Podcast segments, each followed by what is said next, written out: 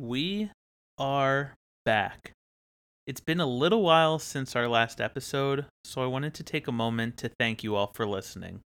We've received a lot of great feedback on season one, and we're really excited to be back with more episodes for season two.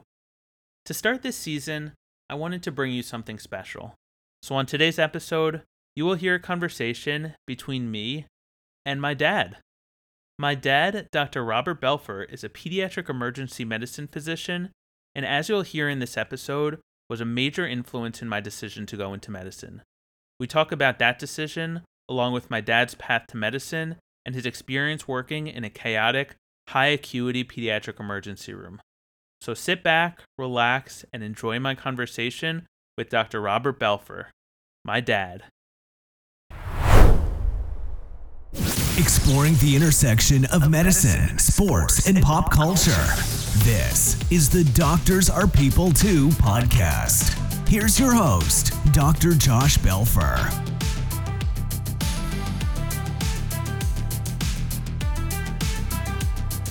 Welcome back to the Doctors Are People Too podcast. Today's guest is Dr. Robert Belfer, a pediatric emergency medicine doctor, host of the Children's Hospital of Philadelphia Pediatric Emergency Medicine podcast, and he is currently sitting in my childhood bedroom turned office because he is my dad. Dad, welcome to the podcast.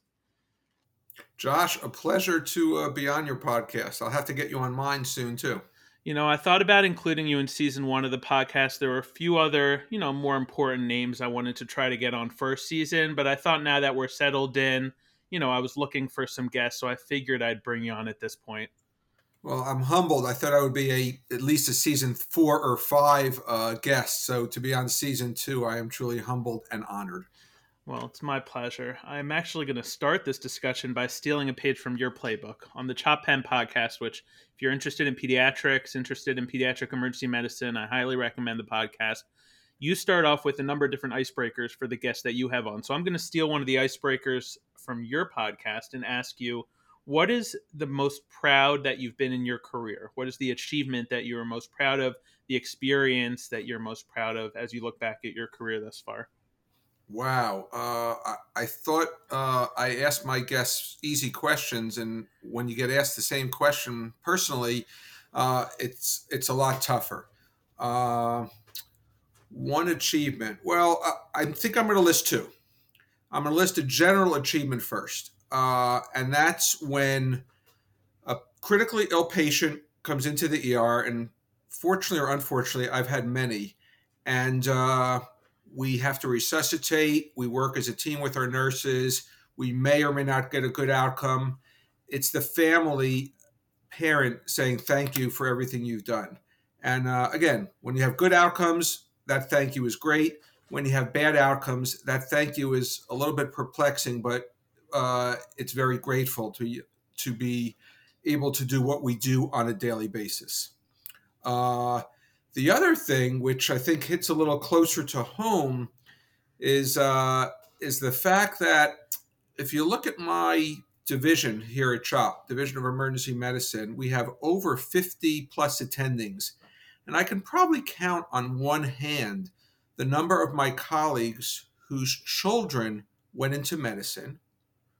I can count on a few fingers the ones who went into pediatrics and I can probably count on one finger uh, the uh, my colleague whose child went into pediatric emergency medicine. So when you ask what I'm most proud of, Josh, I'm most proud of, of course, you and your brother and your sister.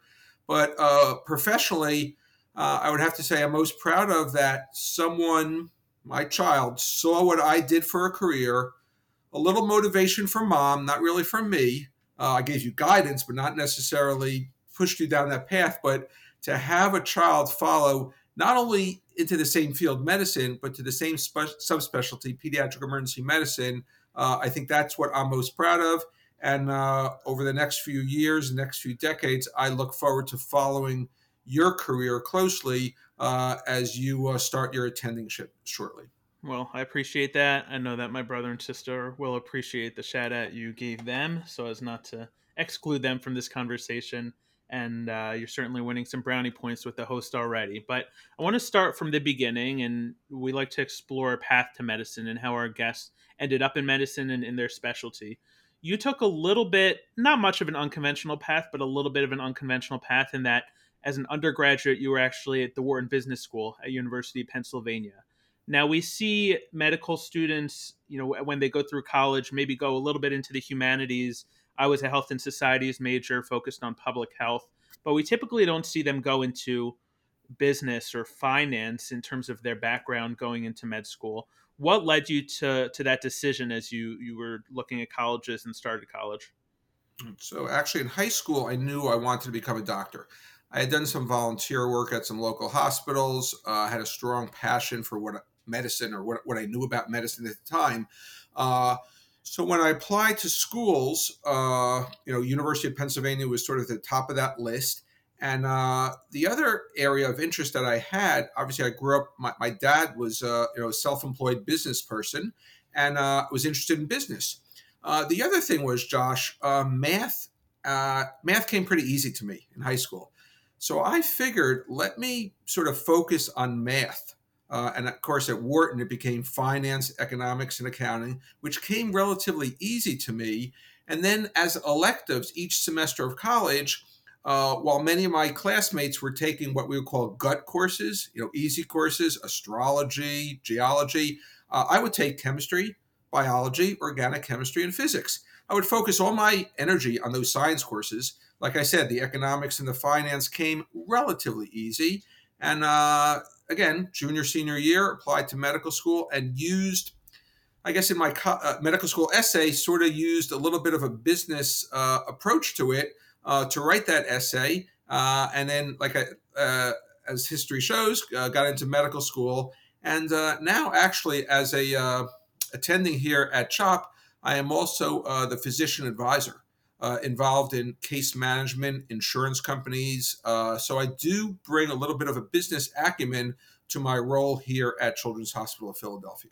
Yeah, I think it's an interesting angle that that you continue to take advantage of, which is something that we we don't see a lot in medical students and residents now. And that in order to get into medical school, a lot of people think you need to do the hard sciences, you need to do your extra sciences to really bolster that resume. But it's really a well-roundedness i think in, in, terms of training even before medical school makes for a good physician. You mentioned some of the volunteer work that you did. Like you said uh, your father my grandfather was was self-employed not in medicine. Uh, my grandmother your mother was was a teacher not in medicine. You have an older brother who didn't go into medicine. What were those influences that even interested you in medicine? You know i i of course had you. I have you know we have other people in the family that have you know ties to medicine now but you didn't really have that growing up in terms of your immediate family. So, what led you to explore the field of medicine?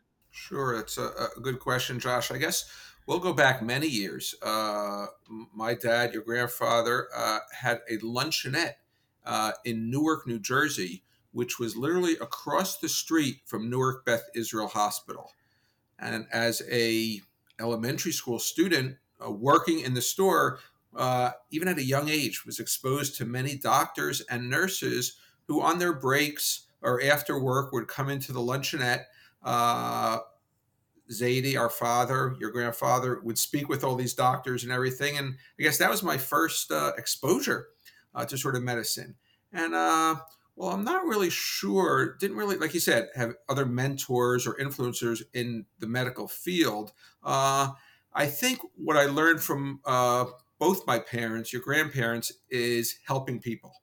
Uh, in addition to being a businessman, uh, my dad always helped people in need. Okay, they didn't have to ask; he sort of helped people. And we know our uh, your grandmother, my mother, was a kindergarten teacher for over 30 years. Uh, she's fascinated to this day. Uh, many of her students reach out to her on Facebook and say the influence she had on them when they were kindergarten children is still with them today. So I think it's more helping people, uh, a little bit of passion uh, about medicine and the sciences, uh, which led me to sort of pursue uh, the pre med and then the uh, the medical school route into my current field.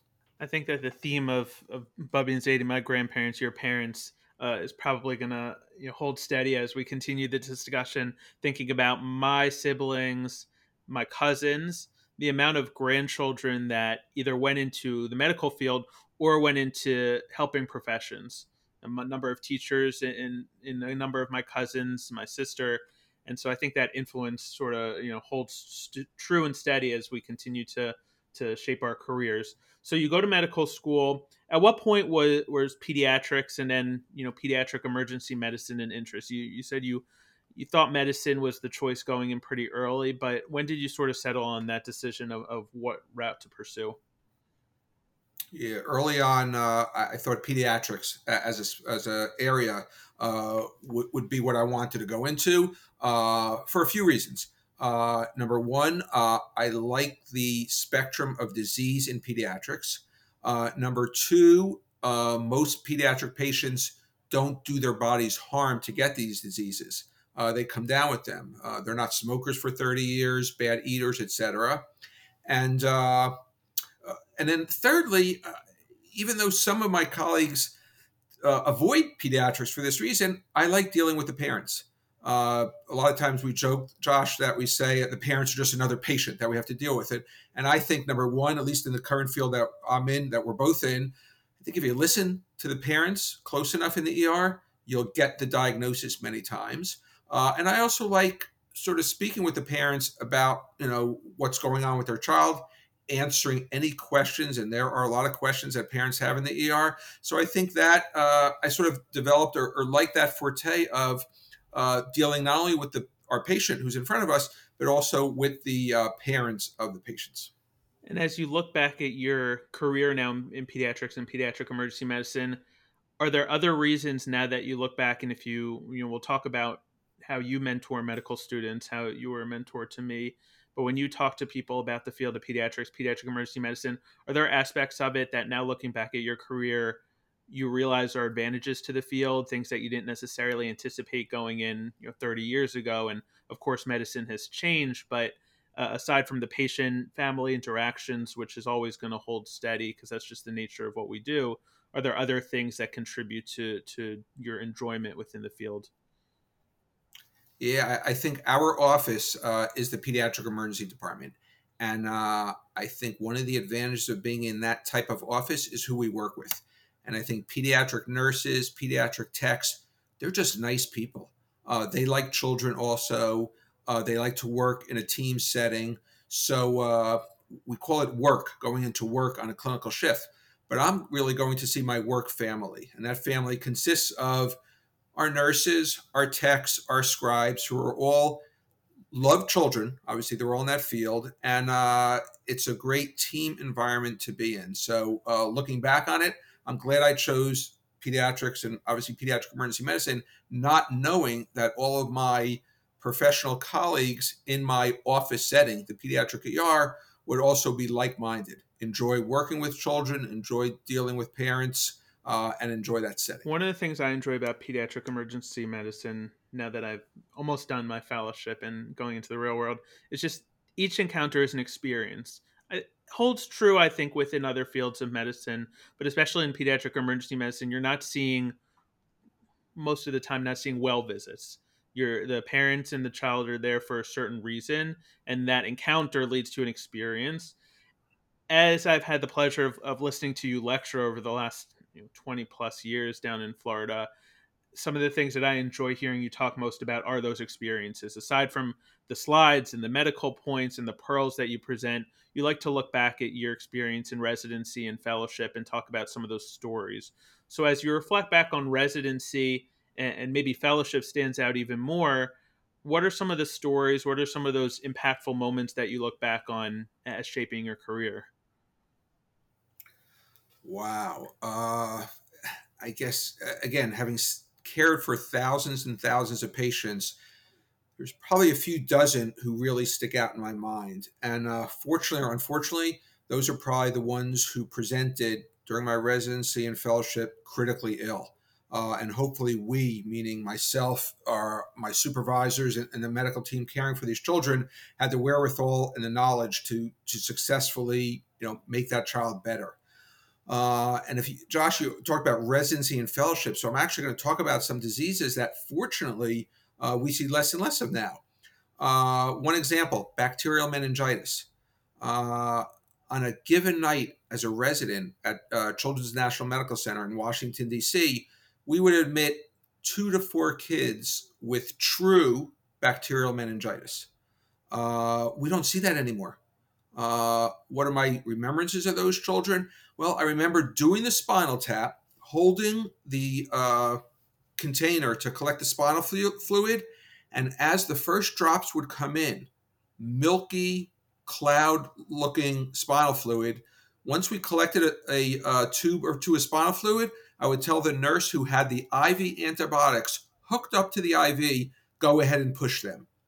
So we did see bacterial meningitis. We treated it, aggr- we treated it aggressively. Some patients had great outcomes, but some developed brain abscesses and had terrible outcomes. So for those trainees working today, uh, you know, we don't see bacterial meningitis anymore, uh, which is good uh, due to the vaccines uh, that our research colleagues have developed. But uh, I remember to this day all those children who came in with that shrieking cry uh, that cloudy spinal fluid, uh, and the admission diagnosis of bacterial meningitis. One other diagnosis, Josh, that I'll, that I'll point out that, uh, as you mentioned, I do lecture on, is a very tragic case or case, group of cases, and that's sudden infant death syndrome. Uh, I train Josh when parents put their children to sleep however they most felt comfortable. And many times that was prone on their belly because babies would sleep better. Well, we all know now, obviously, the American Academy of Pediatrics uh, recommendations uh, putting babies to sleep on their back reduced the risk of sudden infant death syndrome dramatically.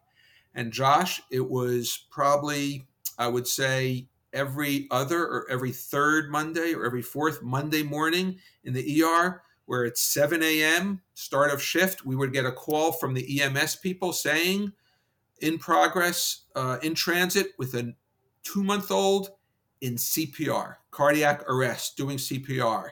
And uh, again, these babies, you know, we tried to resuscitate them. Unfortunately, many of them unsuccessfully, and they ended up dying of sudden infant death syndrome. Fortunately, again, due to our colleagues in research, a quick maneuver, just putting the children to sleep on their back, dramatically reduced the incidence of sudden infant death syndrome, but I remember those calls uh, on those Monday mornings or any really day during the week, uh, early in the morning, uh, and remember the cries of their parents, most importantly, who came in the ER after having put their child, healthy child, to sleep the night before, and now they're rushed to our ER with a baby who's getting CPR who dies minutes after they arrive uh, in the ER. Fortunately, uh, for both of those diagnoses, we rarely see them. And uh, I am glad that you and colleagues who are training now uh, early in their attendingship don't see them as much uh, because, again, the shrieks not only of the parents of SIDS babies, but the shriek of those little young babies with bacterial meningitis still stand out in my ears to this day. Yeah, I mean they're, they're terrible cases, and that that's what stands out when I hear you talk about your training is some of the really sad cases that, like you said, fortunately through research we've been able to to lower the, that risk significantly. I can only think back to you know the word emotional trauma in terms of getting through residency and training and seeing so many difficult cases, seeing a lot of sad cases in the pediatric emergency medicine field who were your mentors as you went through residency? What was your relationship with your colleagues like? Uh, I know it, in talking with you, it seems like it's a little bit different than it was when I went through it, uh, partially because of the work hours and the amount of time everyone's spending together. But when you think back to how you navigated those situations emotionally, socially, what was the relationships that that brought you through it? Right. Well, Josh, as you mentioned, wellness was not a big part of my training, uh, like, like it is now, which uh, unfortunately it wasn't. But I actually had a personal social worker uh, before uh, I started uh, internship. Uh, I had a personal social worker who was invaluable, not only in the three years of residency, but my chief year and two years of fellowship. and even in my early attendingship, who I I met with pretty much on a daily basis. Uh, I did do overnight calls, so I uh, did was not able to meet with this social worker. And Josh, you're, you're smiling. You know, this social worker was uh, your mom, my wife. So I married Gail uh, a few weeks before we started internship. She actually worked at Children's National, National Medical Center as a pediatric social worker. And uh, I think it was very important because she got to know uh, not only the world of pediatric social worker at Children's National Medical Center, but she got to know all of my intern colleagues. Uh, and uh, I could tell you some of my colleagues whose spouses were not in the medical field uh, had difficult transitions to internship residency uh, because all we talked about those three years pretty much is medicine. But Gail uh, got to meet all of my fellow interns and residents. She took care of some of the patients that my residents did.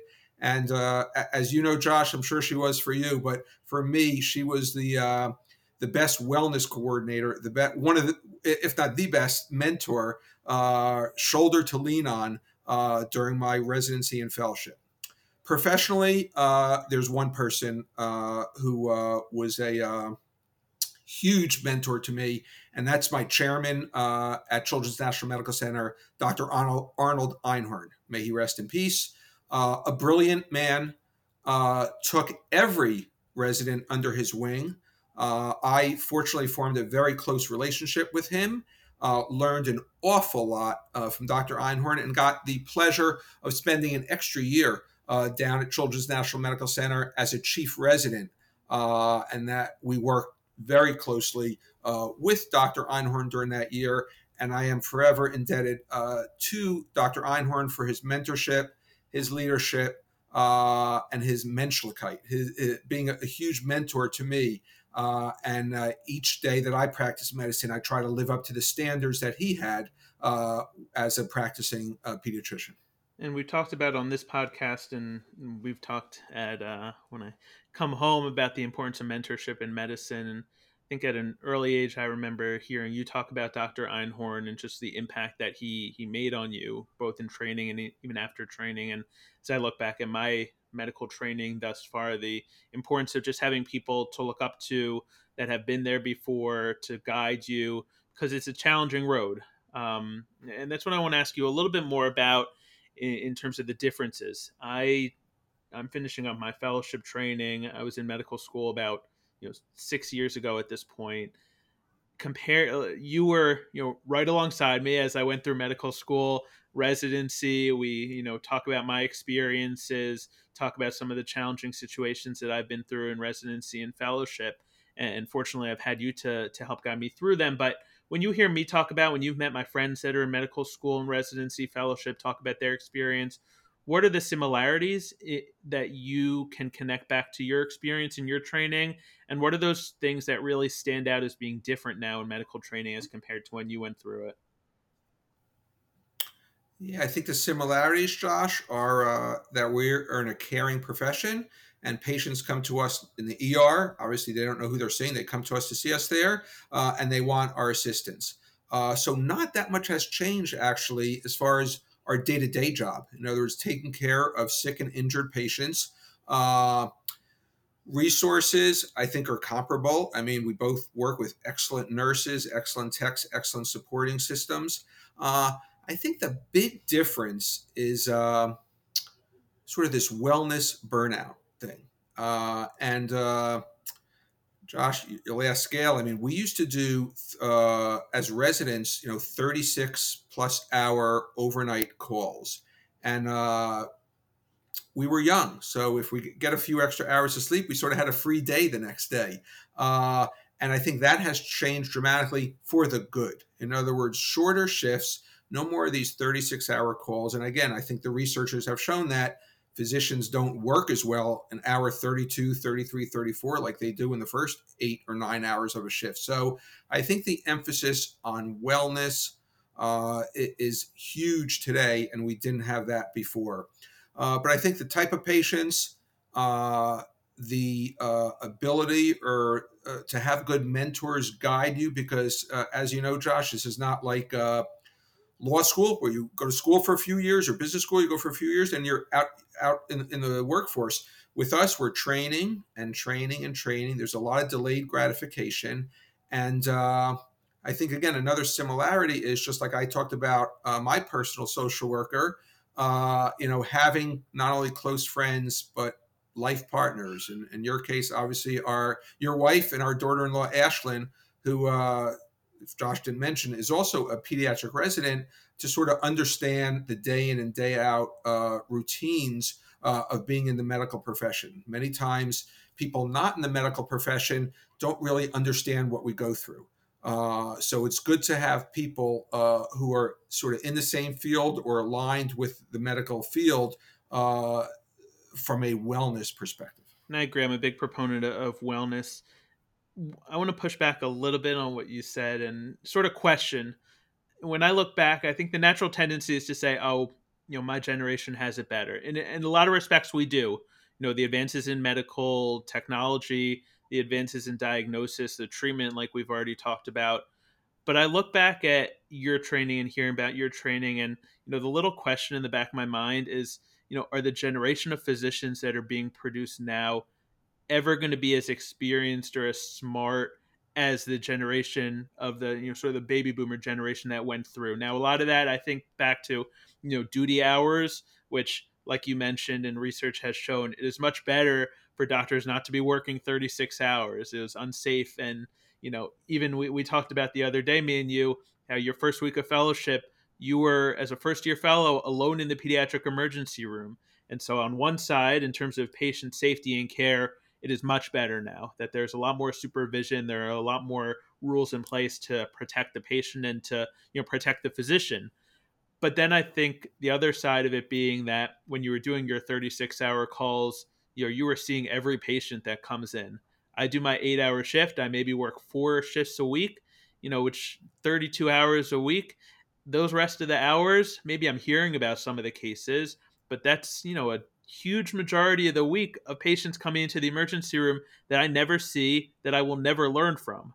And it, it, was like that in pediatric residency. You know, how am I supposed to put those two together in terms of all the patients I'm missing out on because I do have duty hour restrictions? Yeah, so just for clarification, those 36 hours are sort of like during residency when we were on the floor. Uh, we didn't do 36 hour ER shifts. Uh, so this is what I would say, and I'll use the example again of meningitis when I trained uh, as a resident, as a fellow, if you thought about doing a spinal tap on a patient, you thought they may have meningitis, you know what we said, Josh? We said, don't think anymore. Just do the spinal tap. Okay. And now I train medical students, residents, and fellows. And when they say that meningitis may be in the differential diagnosis, I say, you know, why? Have, have you seen any cases of that? And I say, let's sort of kick the can down the road and think of some other things or give the antipyretic, the anti fever medicine time to work to reassess them because meningitis is so rare. The point I'm getting at is it was easy for me to perform that spinal tap. But for you now, due to the fact that we've, you know, have cures for, for so many of these diseases, for meningitis specifically, you're looking for the needle in a haystack okay? And you don't want to miss any cases because now compared to back in the day the medical legal environment is a lot different okay? So we, we practice defensive medicine uh, a, a, lot more. We, we may do more tests uh, a lot more because we practice defensive medicine. So those are just some of the challenges that we didn't really experience back in the day that you're going to experience. Uh, and the other thing especially in, in pediatric emergency medicine uh, our neonatal colleagues and surgical colleagues are saving, uh, resuscitating so many of these fragile children who become tech dependent. I would also mention our cardiologists. You know, uh, so uh, at a place like Children's Hospital Philadelphia, what I would consider a quaternary uh, children's uh, hospital, you're going to see many, many tech dependent children, uh, children who didn't survive 20, 30 years ago who are now surviving. And I think the complexity uh, that they add, fortunately, we have great EMR. So we're able to look back and see all the records at, at a fingertip. But uh, we had complex patients, Josh, back uh, 20, 30 years ago. Uh, but I think the increasing number of complex uh, medically challenging, uh, technology dependent children uh, is uh, is a, a, big challenge uh, for for practitioners today. Whereas we saw what I would consider more bread and butter uh, pediatric emergency cases, very sick children, but more bread and butter without the complexity that we see today. And again, a credit to our colleagues who are, are able to have these children with, whether it's cardiac, pulmonary, or, or other conditions, uh, excellent treatment allow them to survive uh, outside the, the, one or two year period of life. The meningitis example, which we brought up a number of times, I think is a good analogy, a good, you know, sort of, I don't know exactly what the word is in terms of what it was like for you during training and, and for years after, and what it's like for me in terms of that we don't see it that much. But I wonder another aspect of it is kind of that gut feeling. You know, you've seen a lot of kids with bacterial meningitis. I imagine when you see certain kids in your pediatric emergency room now, you look back at those experiences and leads to a little bit of a gut feeling. Yes, you're going to do the testing, you're going to see the results, but you know maybe in the back of your mind and, and, and in your gut you could say, "Oh, this kid reminds me of those that did have bacterial meningitis." I don't have that luxury when it comes to certain diagnoses. The, the my physicians that trained with me don't, and so I wonder how that's going to impact us in terms of our, our gut feeling for certain diagnoses. Bacterial meningitis is you know still going to be around, still going to be it's going to be much rarer, fortunately. But you know, how do I put those two together in terms of I'm trying to use my gut to to give me an inclination that a kid is sick with something that maybe I've never even seen before, but I've read in the textbook and heard stories about but never actually seen in practice. Right, and uh, th- that that's a learned skill. Uh, we'll talk a little bit more about sort of clinical gestalt in a second. Uh, I think what your generation, I guess, uh, of uh, physicians have now that we did not have, and I'm not saying it replaces your gut feeling or clinical gestalt, is pathways or protocols. Uh, and CHOP, as an example, has you know dozens and dozens of uh, pathways, uh, especially for emergency department care. And uh, I think using pathways in combination with clinical gestalt uh, is the way to go. Uh, in other words, I don't want you, and I've talked to you about this, I don't want your colleagues to practice what we call pathway medicine. Okay, understand the pathway, understand why we use the pathway, use it as a reference or a resource, but also look at the patient in front of you. Okay, because not all patients fit a specific pathway.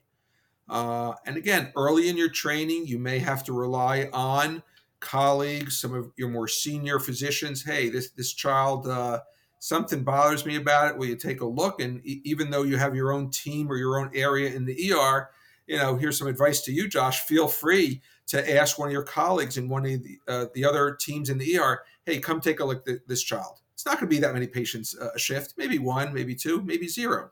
Uh, but use the, the pathways, uh, which are very, very helpful and actually available to all your re- all your listeners, uh, in addition to clinical gestalt, which over time you're going to develop. Josh, I've seen tens of thousands of patients. You've seen a small fraction of those. Uh, in 20, 30 years, you'll hopefully uh, have the same number or exceed the number of patients that I've seen. But uh, not only me personally, uh, but the literature that I review, the colleagues that I have on my CHOP PEM podcast, uh, the studies that we review all state that clinical gestalt, clinical experience, gut feelings uh, may be as good as some of the testing that your generation performs uh, on a day in and day out basis in the ER. I think it's kind of it's funny, even silly, kind of thinking about it that here in medicine we're saying the importance of actually examining the patients and looking at the patients, but you know students are coming up now where they have ultrasound that readily accessible ultrasound you know we're going to see continue to see clinical prediction rules the incorporation of our emr to you know predict things or being able to flag things that maybe we're not going to be able to pick up or maybe earlier than we're going to be able to pick up you know what do you tell those students and those you know early in their career physicians that say you know, what am I going to do? Put a stethoscope on the patient and, and, listen to the patient? Let me put my ultrasound probe on. Let me look at the vitals. Let me plug it into my prediction rule online on my calculator that's going to put all the variables in for me and tell me whether the child has sepsis or not. You know, how do you allow, how do you make those students believe in you know the art of medicine as opposed to just the strict science and prediction of it? Right. Uh, well, I'm going to go out on a little bit of a uh, a reach here. Uh, some medical schools in the area uh, years ago they gave stethoscopes to all the incoming medical students, and Josh, as you alluded to, now they're getting the portable ultrasound machine. Uh, and I think that's the future. Uh, not necessarily just the ultrasound, but you know, technology. And uh, I think, yeah, the ultrasound, the portable ultrasound may be as good, if not better, than the stethoscope. Uh, I can't really remember in the last few years, uh, outside of hearing wheezing, uh, when a stethoscope really helped me or really changed the diagnosis. I still wear it around my neck when I walk in to see the patients. Uh, there is some value to it, but I think uh, understanding uh, what this other technology can do. Uh, and again, I'm not saying relying on technology. You still need, like you said, you have the patient in front of you. You still need to think. Uh, and fortunately or unfortunately, you have all this technology uh, at your disposal. But uh, even today, Josh, there is definitely overutilization of this technology, whether it's lab testing, imaging, things like that. So uh, I still think what hasn't changed over the years and should not change is that happy medium, that sweet spot of using your history and physical skills, listening to the parent, and then using some of the technology. If it's POCUS in your case, using that, uh, other imaging, specific lab findings, knowing your pre-test probability of those lab findings. But as you know, Josh, we have some doctors who like to, or who are testers and who are not testers. And uh, I think if you use your bedside skills, good history, good physical, uh, you can come up with many diagnoses that way, which can be uh, complemented with the use of imaging and or lab studies. I think it's great advice, and you serve as a mentor, and you give a lot of advice. You know, not just to me and my wife and my cousin, who, who's residency as well, but serving as mentors to to residents and students through Penn Med and other programs that rotate through your hospital for let's say for medical students you know they want to go into pediatrics they're maybe a third or fourth year starting to do their rotations and you know do their applications to residency what's some of the advice that that you tend to give when you speak with them Sure. I mean, the general advice is you're going to have this career for decades, two, three, four decades. So don't worry about the extra years of training. Let's say if you want to go into fellowship, this is for any field, uh, because again, you want to go to, into a field that you love uh, and you're going to do it for 20, 30 years. So the extra year of training or extra few years in training should not uh, dissuade you uh, from going into that field. Uh, from a pediatric standpoint, uh, kids are awesome. we see a wide range from, from, newborns to up to 18, some institutions up to 21 years of age. Uh, and the breadth of the diseases that we see fascinates me. again, if you listen to my, my podcast, uh, I mean, you could have surgical cases, you could have neurologic cases. Uh, I mean, the spectrum of disease in pediatrics is fascinating. Uh, and like I mentioned before, uh, medicine is a team. Uh, and I think in pediatrics, especially our field, Josh, pediatric emergency, that teamwork uh, feeling is a great feeling to have when you, quote, show up for work. All right, let's talk about me going into medicine for a few minutes here. Week two weeks before I started college at Penn, I was scheduled to take I think three, you know, social related classes and econ 101. At that point, you and mom sat me down and said, "Oh, maybe maybe consider science." You know, I had at that point really never thought deeply about what I wanted to do. I figured, like a lot of other college students, you take all different types of classes, you see what sticks, you see what you're interested in. And for a while there, it wasn't really, you know, there was no push for me to go into medicine. I'll uh, I'll pull one of your strategies, and I've told the beginning of this story. Let's have you finish it. What do you remember in terms of when I started college? Yeah, I think it was early August at the Jersey Shore The sun was setting. It was about five five thirty at night, and uh, my wife, your mom, turned to me. You know, why are you so negative about medicine? I said, because every one of my colleagues is negative about medicine. We don't want our children to follow the same path. So Gail said, well, instead of being negative, don't be positive, but at least be neutral. So I gave you the neutral thing. I like the field. It's a long ride. And uh, then, of course, I think mom talked to you a little bit more after I left the beach. And the next thing I knew, uh, econ had been re- been replaced by chemistry during your freshman year. Uh, so again, just like you know, my parents, they didn't really push us into any field. I didn't want to be the overbearing physician parent. I was actually being like the typical physician parent. And most physicians, like I said, do not want their child to go into medicine for some of the reasons we talked about. But once again, she's always right. Mom was right. And uh, by me being neutral, that was enough of a nudge uh, for you to say, "Let me give it a try." And uh, again, I'll pass it, I'll pass the baton back to you. Chemistry became physics, physics became orgo, and uh, the rest is history. Although a, a brief history. Brief history, but yeah, I mean, I again, I was never really pushed, and a lot of people do ask because now, especially that I'm going into pediatric emergency medicine and about to graduate fellowship, they say, "Oh, your dad did it. You must have just wanted to do it. They must have, you know, said that you should do it or pushed you to it." And really, that wasn't the experience. I think what I was pushed to by, you know, by by Bobby, by Zadie, by my grandparents, by you guys was, you know, do something that's going to help people. And those are the values that were instilled in me. And when I thought about it, then you know medicine was for a lot of the reasons that we've talked about already was the natural desire in terms of my career path. It was something that was uh, challenging, something that was going to, you know, test my my ability to to deal with pressure, to test my ability to learn a highly intellectually stimulating environment, and then it was something obviously that you help people in. Um, and yeah, so we started with chemistry, which you know, after that first semester, you know, I thought maybe it was my grades that was going to prevent me from going into medicine, but you know, I stuck to it. And then a few years later, first day of second semester of senior year, got the acceptance from Robert Wood Johnson Medical School, where I ended up going.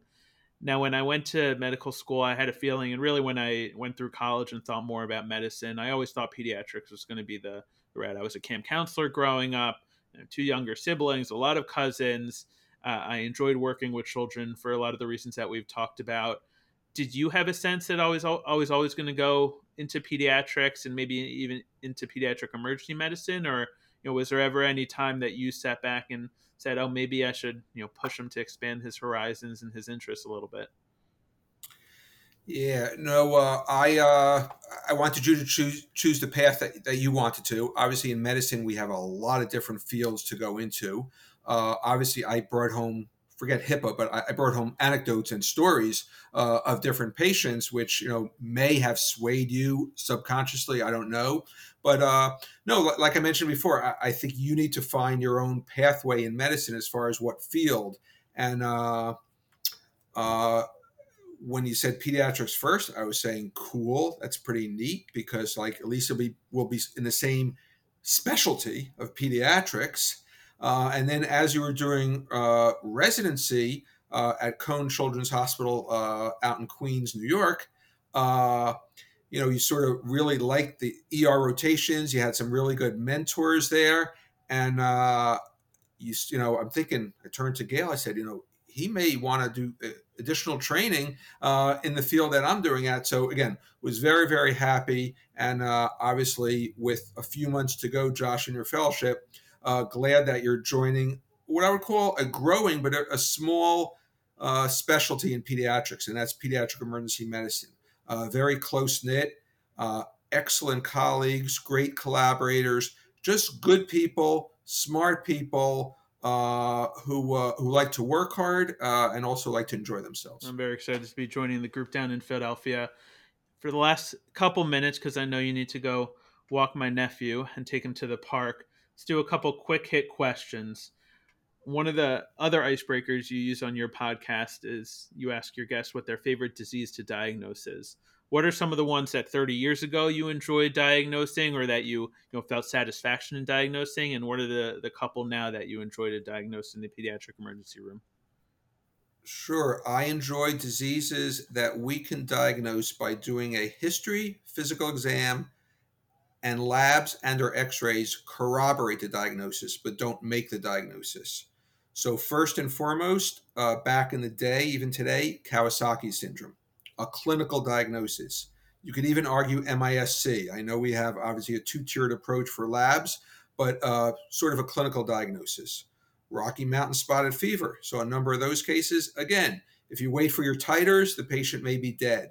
So, you have to make that diagnosis based on clinical grounds. So, uh, the ones that don't need labs or x rays, uh, the ones that need your brain, uh, need a good history and a good examination uh, are the ones that uh, are my favorite diseases. As emergency medicine doctors, we kind of pride ourselves that not much gets our heart rate up, that we're able to stay cool under pressure, you know, calm under the, the chaos of the emergency room, of the trauma bay, of resuscitation. What are those things in the ER that do get your heart rate up? You hear something coming in, or you hear a nurse, you know, triage nurse grab you to come see a patient in the trauma bay. What are those things that really, you know, get your heartbeat going? Sure, and uh, we uh, I lecture on this, and I, have seen a, a, dozen or so cases in my career, and that's uh, a specific infectious disease, uh, meningococcemia. Uh, seen, like I said, about a dozen or so cases, if not more, in my career, and uh, a terrible uh, disease. fortunately, it's decreasing in the most fulminant form prognostically, children have a very high morbidity and mortality. So, uh, if you see a child ill appearing, flu like illness with a purpuric petechia like rash in the ER, all hands on deck, full resuscitation, try everything you can. But in those cases, as you mentioned, Josh, the heart rate does go up a little bit. Uh, but hopefully, the calmness uh, and the and the thinking uh, is able to continue in, the face of a critically ill uh, child with presumed uh, meningococcemia. And we'll finish up on this. You know, podcasting is your more recent evolution over the last couple of years, and again, the CHOP PEM podcast for uh, all of you on whatever modality you get your podcast, you should subscribe and listen. But what do the next 15, 20 years of your career look like? And you know, uh, I'm going to imagine you're going to say hopefully soon retired and spending time with your your soon to be multiple grandchildren and time down the Jersey Shore. But you know, academically, clinically, in terms of where you continue to leave your mark in medicine, where do you see that? Yeah, and I think I started that transition, Josh, a few years ago with the podcast.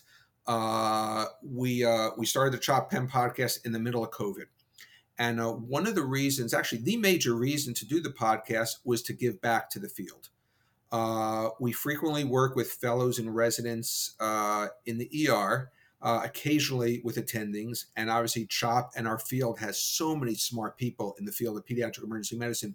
So, the genesis behind the podcast was to interview my colleagues, okay, or specialists in the field of pediatric emergency medicine or other specialties, not only locally but regionally and nationally, even internationally, and ask them questions that even I had questions about. Okay, what's the current, how do you treat this? What's the current research? What's the future of this disease? So uh, I hope that by me initiating the podcast, it sort of gives back to the medical students, residents, fellows, junior attendings, even senior attendings, uh, give some education in a uh, informative way uh, but also with a little bit of entertainment. Uh, we, we, we have we keep it serious, but we make it entertaining. Uh, and I think I, I, really enjoy doing it. Not only being able to meet or converse uh, with such smart people, but to learn what fascinating things they're doing to move the field of pediatrics and especially pediatric emergency medicine forward. Awesome. Well, Dan, this has been fun.